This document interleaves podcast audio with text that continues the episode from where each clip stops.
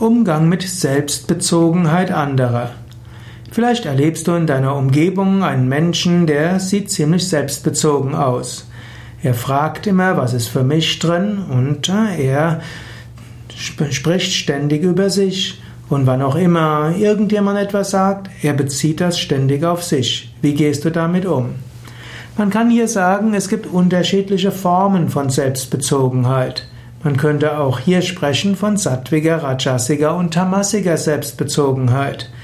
Es gibt die sogenannte sattwige Selbstbezogenheit. Das heißt, jemand überlegt, was heißt das für mich?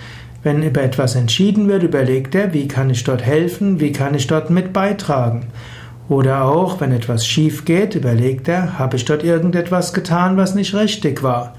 Wenn es jemand anders nicht so gut geht, überlegt er, was könnte ich tun, um dem anderen zu helfen. Dies ist also eine sattwige Selbstbezogenheit, die dazu helfen kann, dass jemand uneigennützig tätig wird. Es gibt die rajasige Selbstbezogenheit, wo jemand ständig gekränkt ist. Das, er fühlt sich nicht ausreichend gesehen, er denkt, er kriegt nicht ausreichend, er wird nicht ausreichend beachtet und ist deshalb immer wieder beleidigt. Das ist eine Art rajasige Selbstbezogenheit.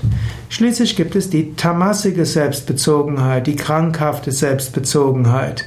Hier ist die Selbstbezogenheit so weit gesteigert, dass jemand alles auf sich bezieht. Er kann sich nicht mehr in andere hineinversetzen. Er denkt, andere schauen ihn oder sie ständig an. Er oder sie denkt, dass äh, alle ihm oder ihr schlecht wollen und ihn oder sie mit jeder Geste, mit jedem Wort, mit jedem Blick kritisieren. Diese Art von Selbstbezogenheit ist letztlich etwas, was therapiert werden sollte, wobei es schwer ist, diesen Menschen zur Einsicht zu bringen, dass seine Art, die Dinge zu sehen, eben nicht mehr ganz normal ist. Falls dieser Mensch nicht bereit ist, eine Therapie mitzumachen, hm, um eine Therapie gegen entweder Solipsismus oder Narzissmus zu machen oder zum Umgang mit Solipsismus und Narzissmus mitzumachen, dann sollte man die selbstbezogenen Anmerkungen des anderen einfach ignorieren. Der andere mag sagen, ja, nie beachtet ihr mich und schon wieder und weil du schon wieder geguckt hast und mit deinem Husten hast du mich ziemlich gekränkt oder ich habe ja gemerkt, was du die ganze Zeit Schlechtes über mich gedacht hast. Und typischerweise ist das bei jemandem mit dieser tamassigen Selbstbezogenheit alles ohne Grundlage. Am klügsten ist, du ignorierst es, du tust so, als ob du es nicht gehört hast und sprichst dann mit dem Menschen über sonstige Aufgaben.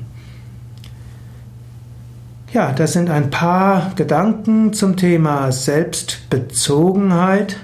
Es ist grundsätzlich klüger, nicht zu sehr über andere zu urteilen, auch nicht zu sehr ihnen Selbstbezogenheit oder Egoismus vorzuwerfen. Klüger ist meistens zu überlegen, was sind meine Anliegen, was sind die Anliegen des anderen, was sind unsere gemeinsamen Anliegen und Ziele und insbesondere in dem Kontext, in dem wir miteinander zusammen sind, wie können wir gut zusammenwirken, um etwas Gutes zu erreichen.